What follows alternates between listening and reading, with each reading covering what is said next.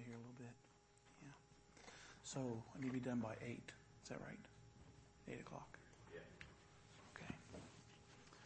Maybe turn off the lights that are right there in front. So is that? Can you see them well there, back in the back?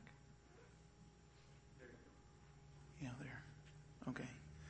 Anyway, thanks. Uh, thanks for letting me come tonight. I really appreciate it. And again, thanks for the use of the vehicle. That's a huge blessing and a savings for us as we as uh, come here. Angie wasn't able to come because our third daughter Lydia is having her first child. Um, turn down a little bit. Her first child. Um, it's due. She's due in about higher, not lower. Seems like it should be lower. Okay. Anyway, um, maybe turn it down just a little bit. Just a little bit. There you go. So she's having her first child uh, due on the 13th. So Angie stayed home and I'm driving her out to Maryland to be with her. Anyway, so it's a little bit about Cuba. Some of these slides um, you saw last year when I was here for the missionary class, but uh, this is a new one. We uh, Angie and I went in February again this year.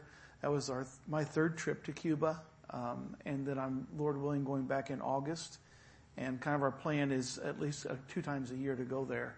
So we took um, eight bags that weighed 70 pounds each. Um, I get six free and then they kind of gave me another one and, uh, then we paid for one of them.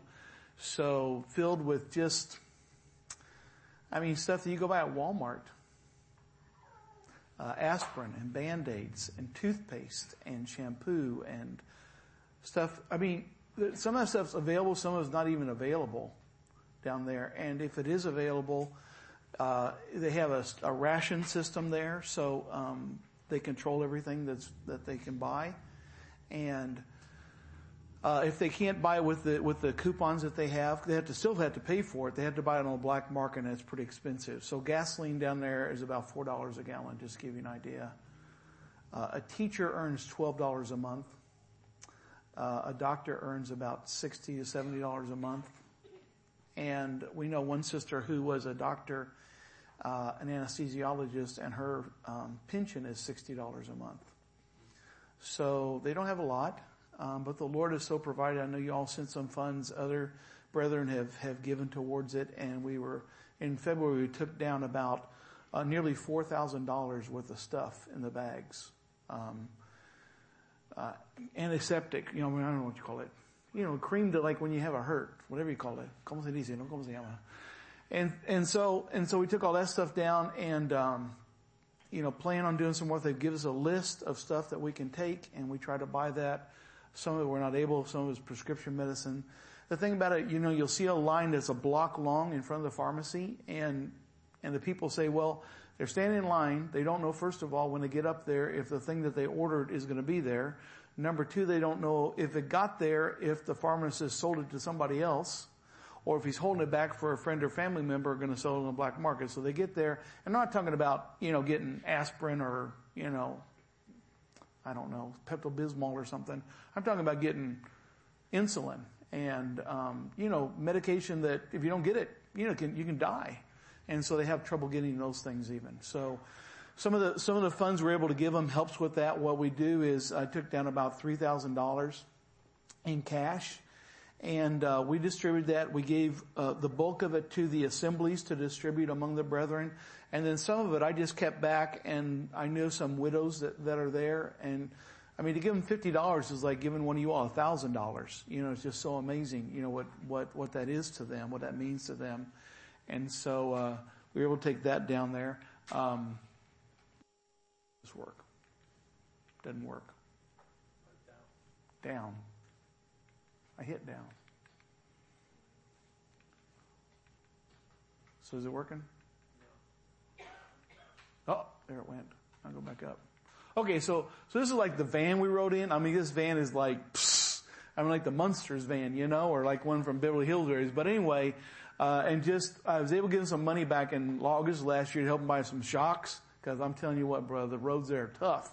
And you sit back in the back of that van and after a few days your back is hurting. So they fill this thing about three times every time they have a meeting to bring all the older, mainly older folks out from the various parts of town. Uh, with the town we go to is called Pinar del Rio. There's there's about 30 assemblies uh, in the country, but there's only about five or six that we have fellowship with because the other 25 or so have gone off into Calvinism. And there's such a divide among the assemblies, either with one group or with the other, kind of like the gospel halls and the chapels. You know how that goes. Anyway, so this is the van. Uh, this is just, it's just be- a beautiful country. I mean, the, it's, it's fantastically beautiful as a country, and yet it's a very sad place. This is the camp we stayed at. Uh, this is looking out from the camp, the, the trees that are there. There's the house. This actually was the Adams house. You know, Al Adams, his, his parents, uh, this is the house they bought or built, and this is the camp that they built. So this is where they grew up and lived. Another shot of that house. This is the inside. This is a bedroom we stayed in. You know, just a luxury. This five star hotel actually is what it was. But anyway, pretty nice. Um, you just have to, you know, share with some of the bugs in it, but that's okay. You know, we get by with that. Um, you know, just a very beautiful country. Even some of the buildings are really nice. You know, there's of course the Cuban flag there, and and uh, then the, that's the contrast. You got the beautiful houses, and you got these these old apartment buildings that are just falling apart. Uh, electrical wires that are just out. Anybody could go up and grab them, get get shocked, and uh, the steps are falling apart, and it's just it's just terrible. Uh, then you got nice homes like this, and then you got houses like this. And this is where the bulk of the people live in homes like this. And it's just, uh, it's a very sad, sad place. You got these big fancy homes like this, and then you got like this. And I mean, this is some of the neighborhoods we went out to, to visit some of the saints, to go out and share the gospel. Um, you can share the gospel there freely. There's no problem. Like I said last time I was here, we went to this hospital and and we were handing out gospel tracts in the ward we were in. You know, like there's like in a room the size of I don't know, uh, maybe the nursery back there or something. There's about half a dozen or about a dozen beds. You know, so they're right next to each other. You don't have any room to get in between them. But we're handing out gospel tracts, and one of the nurses comes up to us and says, "You know, there's another ward over here that we need you to go hand out gospel tracts." She's a believer, so we want to hand out over there. And she said, "In fact, if you can preach, go ahead and preach." So we preached, and you know, out there in the hospital. Well, I don't know any hospital in the States where you can get away with handing out gospel tracts and preaching. Do y'all? I mean, used to be able to do that, but you can't do that anymore. You can do it there. Uh, so there's some of the streets of Pinar del Rio. Again, just, just beautiful streets. And I just kind of show you this as a contrast. And then that's, that's in Havana, in some of the parts of the town of Havana, just falling apart. I mean, can you imagine what these homes looked like back in the 50s when, when, when, uh, the revolution took place and, and the, uh, just haven't gotten anything, gotten, got anything, uh, in the country. Uh, there's a theater there. Again, this is just just contrast. I wanted to show you kind of the contrast there. The, there's a little bit of, of nice places, but the bulk of it is like this. You know, this house is falling apart. In fact, you know, it's interesting. You, you, about the only thing you eat there is chicken, as far as meat. In fact, it's illegal to kill a cow. You can't kill a cow. Even if it's your own cow, you can't kill it because it really doesn't belong to you. It belongs to everybody, you know. And so you can go to jail for killing a cow. And, uh, but they get the chickens, they get them from America. All the chickens come from America. And we were there, I'm on this diet, you know, I lost 70 pounds since last June. And so, so I'm on this keto diet, so I can't eat any like, yeah, I can only eat like protein, like, like meats and eggs and cheese and stuff like that. So anyway, so we want to get eggs. Well, for five days we couldn't even find eggs. You couldn't find them. And they said to us, we might not have eggs until November. And so they went to another town and through there they got some contacts and found us a carton of eggs. And uh, just like I said, you walk into Walmart and how many eggs are there? You know, I mean, there's you buy all the eggs you want. you know, there's hundreds, and, and if you bought all those, the next day it'd be filled again. But they're they just just basic things like that. Toilet paper. You know, you go buy a roll. You know, and you got to go look for it. And just things that you and I just so much take for granted they just don't have there. Uh, there's a nice park. This is in a town called El Gabriel, where there's another assembly. And then right across the street is this the playground for the kids. Um, then there's just another another shot of the kids playing baseball.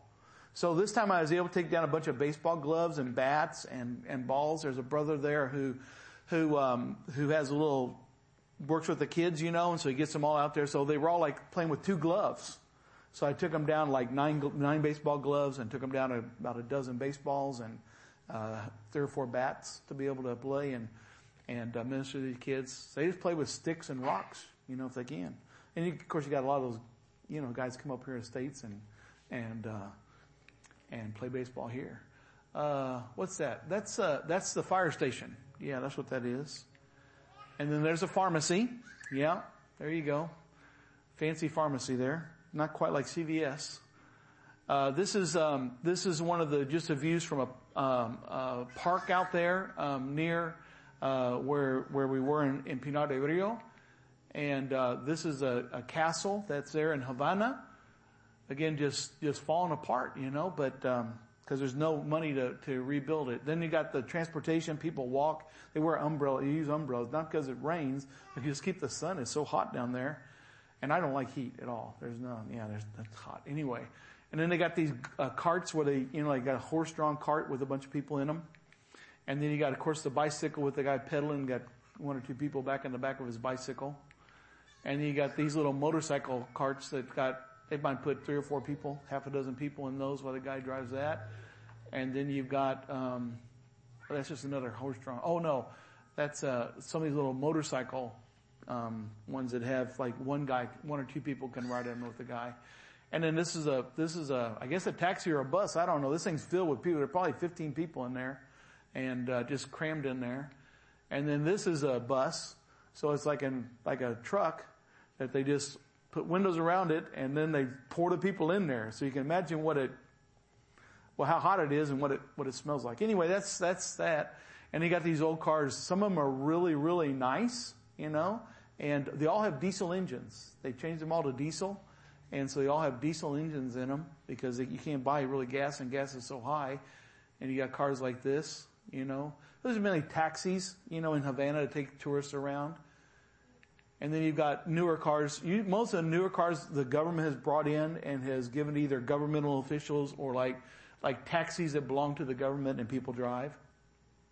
There's a couple of bros that went with us and, um, uh, we had, this was a restaurant we ate at and, uh, they're just, um, a couple of brothers. Uh, the one that's with the striped shirt is one of the elders in the assembly, and his other brother Ivan is is a, a worker there who uh, does a lot of the teaching and preaching. Really, really solid, good brother. And this is the brother who he who gave the baseball stuff to. They had a meal with his family and wife and child, and it's his mother-in-law there with him. And then uh, this is funny because, you know, I took this picture one time and I couldn't get a picture of this right now, but I saw, you know, this, the, when the Lord says like the hen that gathers her chicks under her wings. I actually saw that one time. So here's this hen out there and, and the chicks start coming out and there's like a dozen of them, you know, like 14 chicks coming out there. It's really funny. So you can find chickens, but you can't find eggs. So I don't know what that's all about. But anyway, some of the farm equipment there and, uh, tobacco is a big, big thing, of course, in, in Cuba and there's a tobacco, and they, it's all by hand. It's all done, they, all the work's done by hand. So they're out there working in tobacco fields, which is hard work. And of course there's Che, one of the three, three or four that were the leaders of the revolution with the cigars, a cigar factory. And there's, um, that's, uh, Camilo is on the far left and then, um, Raul in the middle and of course Fidel there on the side. And then we continue to defend, uh, the revolution. So the revolution hasn't stopped according to them. It's still going on and um, just praying, you know, just just the unity. Um, and of course, there is no unity. Uh, the, the common people hate the government. They talk bad about the government all the time behind their backs. They can't do it publicly, but they um, they really hate the government. They're just they're afraid of them, you know, afraid of being imprisoned or or even killed.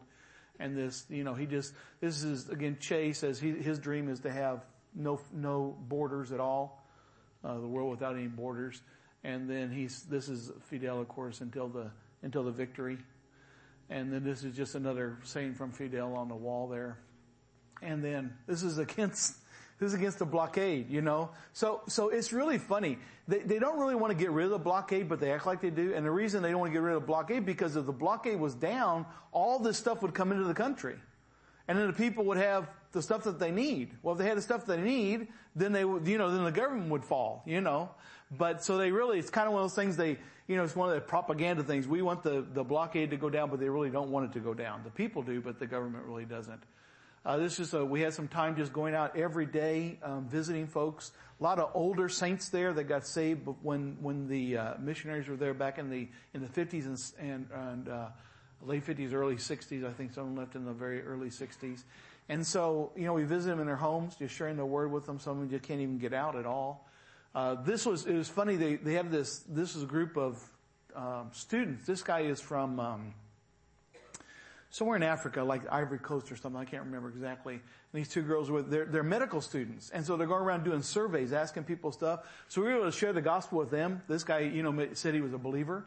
And, uh, the other two girls, they were able to share the gospel with them and give them some tracts and stuff. So that was neat. And here we are. It's a Bible study there in one of the homes. Uh, each evening we had studies either in the chapel or in some of the homes. So that's just some of that. This is one of the chapels in Havana. Uh, uh, Sala Evangelica is just gospel hall there. And, uh, I had, there's a conference there I spoke at the last Saturday I was there. And so that's me speaking and, and the folks that are there. Angie took this picture from the back. And then this is the chapel in Pinar del Rio. And again, these were buildings that were built by the missionaries back in the, you know, 50s. And they're still standing and have functioned ever since, even during the time of the revolution.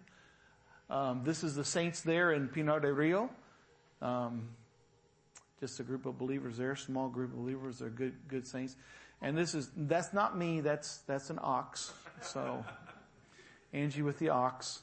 And I was gonna, this thing was like sitting down, I was gonna get on, I was gonna get on this thing and see if I could get it up, but she said, no, don't do that, don't do that, you know, people might say anything. But so I just went over and petted it, you know, just kind of gave it a thumbs up on the ox there, you know. And then this is us, there's a cave, this was a place we went to visit, and there's a cave there, and that's just me and Angie there with that. I think that's the last one. Yeah, good.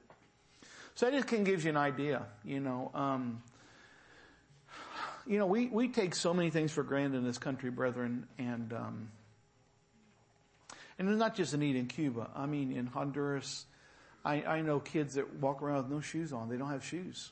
People there don't have the money to buy a Bible. Uh, I try to take books down with me when I go. I try to take Bibles down with me when I go. I mean, I just buy these cheap paper Bibles. It cost $2.50 each, you know. And, uh, other books like Strong's Concordance and stuff, I've got a place that I can buy those very inexpensively. Um, I take them down. There's a discipleship program that I'm going to be uh, speaking at uh, in September in Honduras. And so I take down Strong's Concordance, Vine's Dictionary. There's a Bible encyclopedia that I take.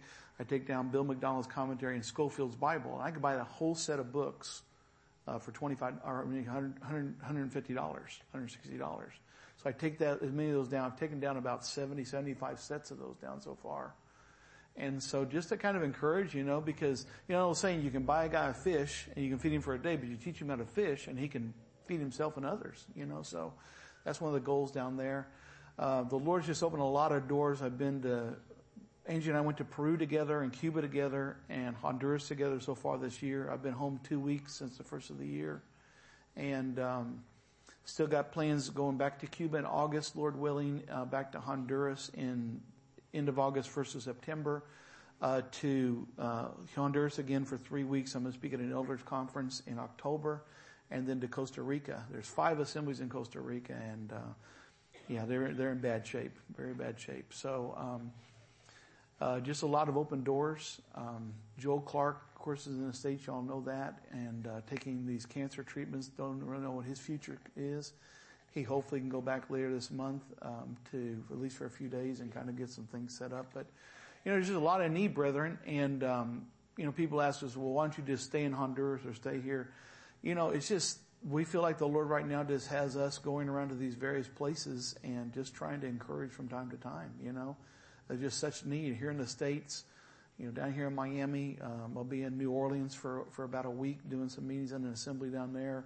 Um, going to be in Kansas City with the Hispanic Assembly there, where the assembly where Steve Price is, and uh, uh, here in a week. And there's just a lot of needs, a lot of needs out there. And uh, praise the Lord, you know, some of you guys that can speak Spanish and are going to do something here in this part of the town.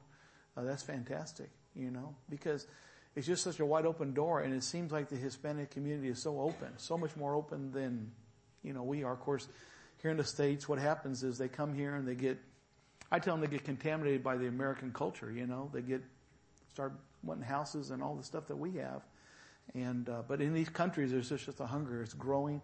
There's 350 assemblies in Honduras. It's about the size of Tennessee. And, uh, they're starting new works all the time. They've got about three new works that I know of that they're starting building the chapels for. They can build a chapel for about $40,000. And all the brethren get together and do all the labor. They just have to buy the materials and, it's just, there's such needs, you know, and, uh, and we here in America, we, um, we're to give an account someday to the Lord, you know, and not just in these countries, in other countries around the world. There's such a need and we live. Well, let's, let's go to Hebrews chapter, chapter 10. We've got about 10 minutes in. I might go five minutes over, okay? Y'all know me well enough. Um, Hebrews chapter 10 and just, um,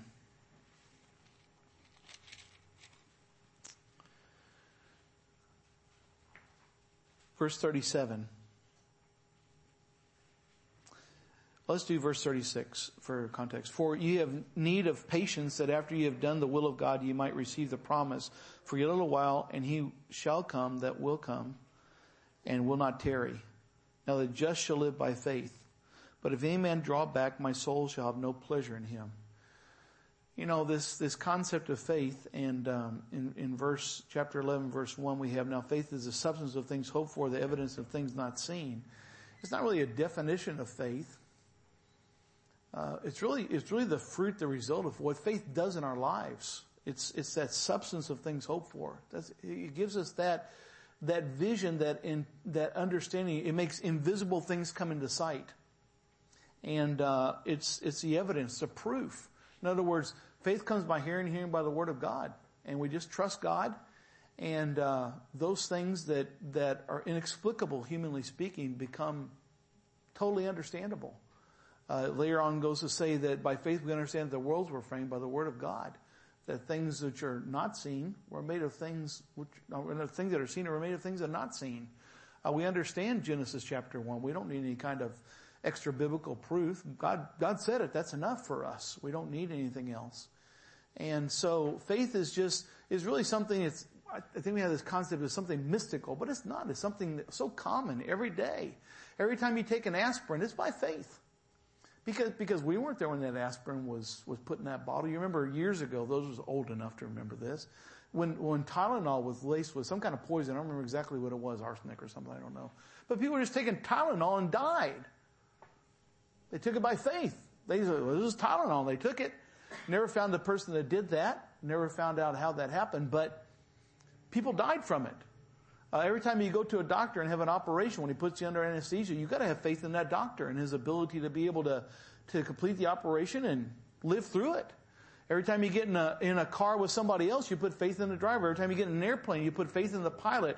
Every time you, you go down the road even and there's that little line painted between you and the, the guy on the other side of the road, you put faith that the guy's not going to cross that line. Faith isn't something mystical or something that, that man itself doesn't have. The natural man has faith. In fact, it takes a lot more faith for a Muslim than us because what a Muslim do? He'll go in, Going to a place with a bomb wrapped around his body and explode himself because he's been told that if he does that, he'll go up to paradise and have a harem of women, virgins waiting for him. So faith itself doesn't save anybody, right? My mom had faith all her life, had faith in, in the Roman Catholic Church and my brother, she told me just before she died, don't you worry about me, your brother will get me to heaven. She had faith. So it's not faith itself that saves anybody. We read in in Ephesians chapter 2 that by grace you saved through faith and that not of yourselves is a gift of God, not of works that any man should boast. But it's not faith that saves us. It's the object of the faith that saves us. Our faith is in Christ, in the Word of God, in the promise of God. Verily, verily, I say to you, he, he that hears my word and believes on him that sent me has everlasting life and shall not come into condemnation, but is passed from death to life. Well, that, that's what Christ said. Do we believe that? That's faith.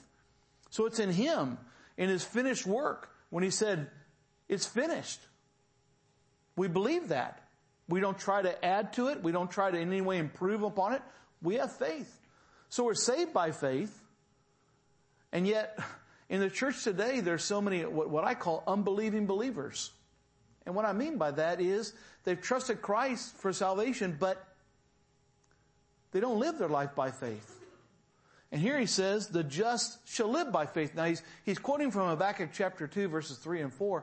And, and the context there, he's talking about the pride, the haughtiness of Nebuchadnezzar, who had so much confidence in himself. Remember how in chapter 4 of, of, uh, of the book of, of, um, of Daniel, where, um, you know, he's lifted up with pride. Look at me. Look at this kingdom I built. Look at these gardens, these beautiful gardens and everything I've done. Because he wasn't willing to give the glory to God and realize it's God that raises up kings and puts down kings. And it took him seven years of eating grass like a cow and living like an animal in the, in the wilderness to understand that it's God who does those things. And so he's a very proud, haughty man. But in contrast to that pride and haughtiness is faith. Because, because you can't have pride and faith at the same time. They're mutually exclusive. Because pride is faith in myself, confidence in myself. But faith is confidence in another. Putting my trust, my hope in someone else. And we put our trust in Christ who we've never seen. We put our trust in the finished work on the cross that we were, none of us were there. But we've heard, we've seen the Word of God. That's what's been testified to us, and we believe that. And he says, therefore we're justified. Being justified by faith, we have peace with God through our Lord Jesus Christ.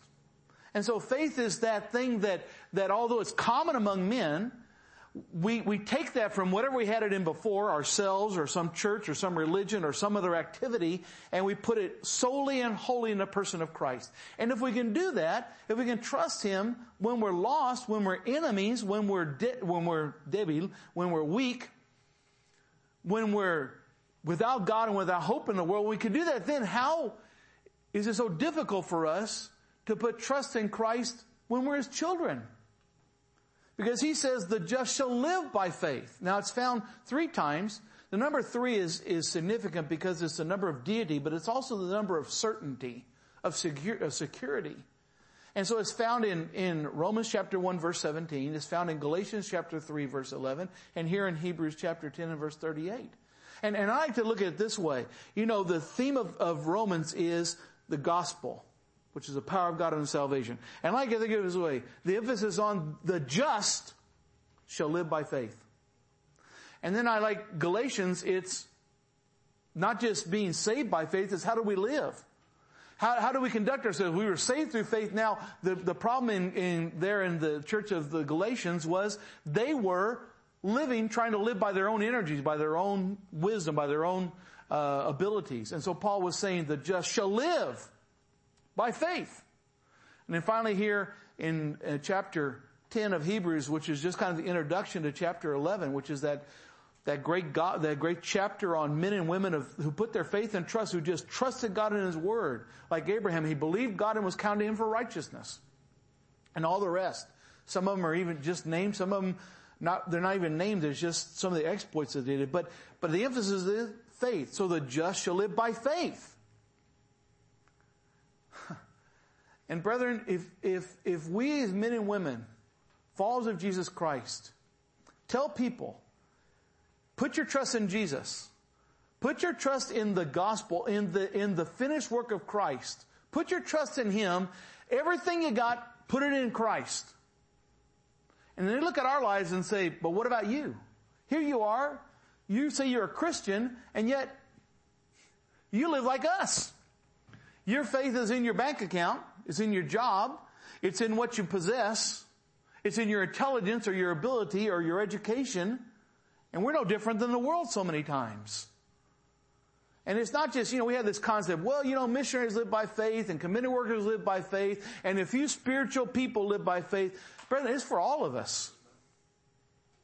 The just, and if we've been justified, we've been made just before God. The just, he didn't say the unique, the, the, the elite, the few. it says the just shall live by faith.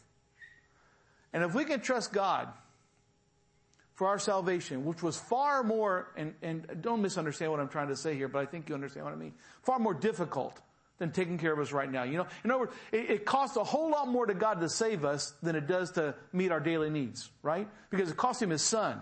And he's the owner of a cattle on a thousand hill. It's according to his riches and grace that he provides for us. If, if he could, if he could pay that great price for us, being enemies of God, lost and undone. It's totally separate, with no knowledge, with no desire for God whatsoever. If He could love us and send His Son to die for us, and by grace through faith save us, why wouldn't He do that for us as children? And we read those verses and we believe those verses and we teach those verses about if you seek first the kingdom of God and his righteousness, all these things will be added to you. That, that if, if your son asks you a, a loaf of bread, you're not going to give him a rock. You know? We're not, we're going to treat our children in an evil way and yet we're sinners. We, we're, we're failures at best. We, we don't have the capacity or the love or the, or the patience or the kindness that God has by any stretch. And yet we can, our children can trust us. How come we can't trust God? You know, it's interesting that he says all that will come to Christ have to come as little children. And you know, we do. We do as little children when we get saved. We trust God like a little child. But then sometimes we grow up. And we get grown up and we forget that we're still children. We forget what Paul says, I'll never know anything like I should know it that we haven't come to that place of perfection, that we're still falling so far short of the glory, the standard of God, and we try to live our lives in our own intelligence.